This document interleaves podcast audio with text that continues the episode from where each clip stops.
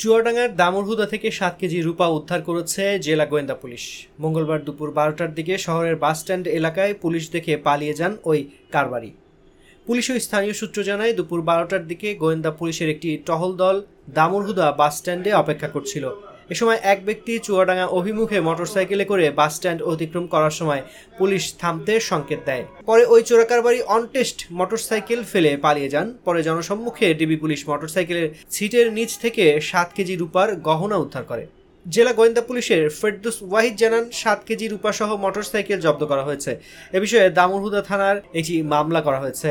আসামি আটকের চেষ্টা চলছে।